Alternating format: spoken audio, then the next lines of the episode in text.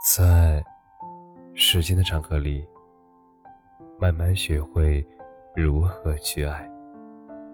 大家晚上好，我是深夜治愈师则是每晚一文伴你入眠。余生，鞋要合脚，人要合拍。今天的文章来自公众号小茶夜读。以前很喜欢买高跟鞋，细长的跟，走路带风。可是但凡多走一点路，脚就一定会疼，甚至还可能被磨破皮。而渐渐的就不再想那么追求带风不带风了，脚上舒服了，自己才舒心。其实感情也是一样的，不合拍关系的人，总是累人的。相处舒服才能长久。鞋合不合脚，脚知道；人合不合拍，心清楚。而余生漫漫，鞋得穿得舒适，人交得舒心。前段时间，我的一对朋友结婚了。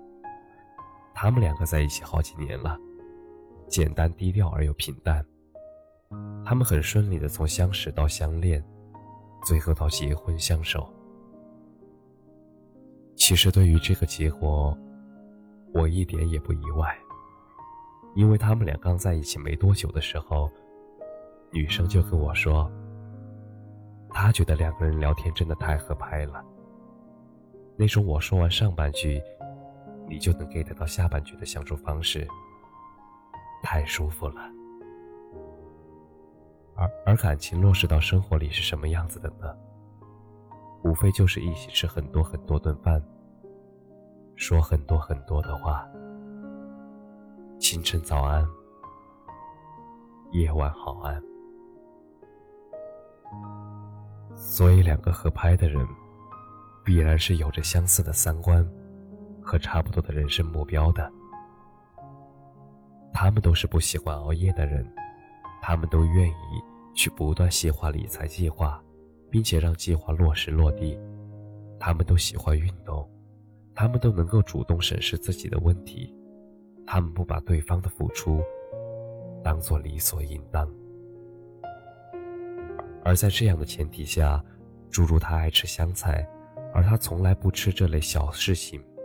不过是生活里的调味剂罢了。但，如果大方向都不合拍的两个人，他们在一起，注定只能是鸡同鸭讲。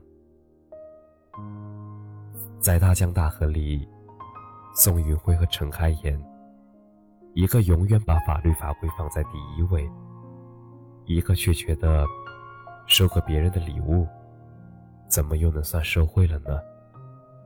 一家人相互帮持，老公给梁家人调个岗，不是很正常吗？而观念不一致，他们两个人终究还是在一次次的争吵中渐行渐远，最后不得不分开。其实我们寻觅一生，就是为了找到属于自己的另一半的碎片。我们忘记让自己完整。解救孤独，可是不合拍的两个灵魂碎片，注定没法拼凑成完整的拼图。喜欢很容易，合拍却太难。伏尔泰说：“使人疲惫的不是远方的高山，而是鞋子里的一粒沙。”工作以后，对这句话愈发感同身受。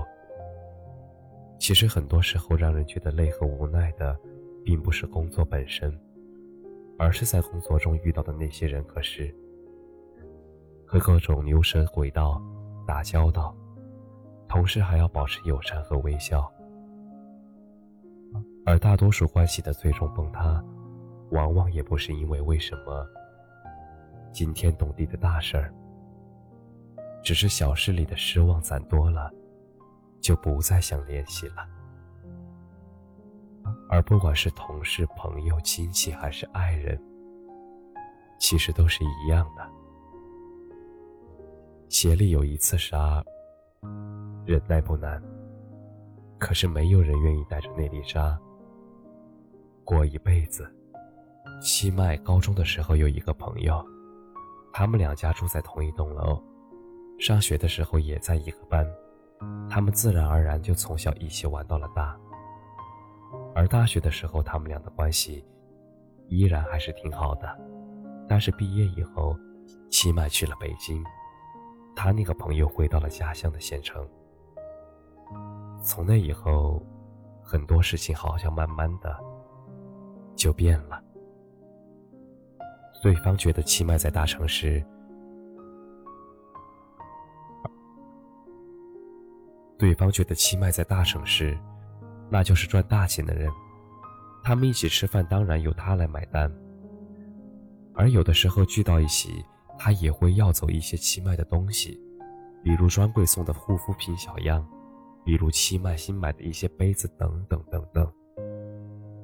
七麦虽然心里不是很舒服，但是毕竟是多年的朋友，也从未说过什么。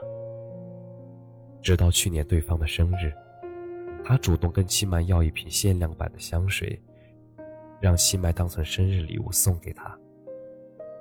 而而那瓶香水价格不菲，况且就像七麦说的，我过生日的时候，你也没送我呀。对方却理所当然的说：“我又不是你，你一个赚大钱的人，差我一个礼物吗？”连解释都多余，气麦拉黑了对方，以后都不会再往来了。所有的关系都是相互的，如果只靠一方不断退让来维持，那倒不如早点说再见。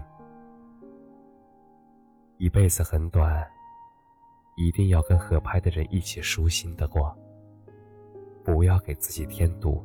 舍弃那些让你觉得累的关系，留出时间，珍惜那些合得来的人。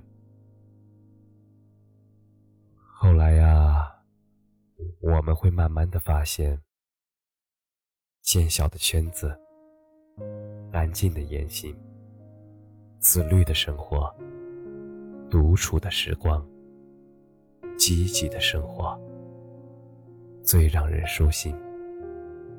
而不合适的鞋子，再好看也不如合脚的舒服。低质量的社交，再热闹，也比不上高质量的独身来的安逸。人生路上坎坷不平，合脚的鞋才能走好路。人海茫茫，遇人无数，合拍的人。才能并肩前行。就像抒情说的：“我们跟谁在一起舒服，就在一起。朋友也是，累了就躲远一点。能入我心者，我待以君王；不入我心者，不屑敷衍。我们都是第一次做人。”你不必为了迁就谁而一味委屈自己，最后到头来，除了隐忍和不开心，什么都得不到。凡是好的关系，一定是舒心的，而至于那些让你觉得累的，一定要趁早放手。相处不累，才能久处不厌。往后余生，也要记得把时间和精力留给合拍和值得。晚安。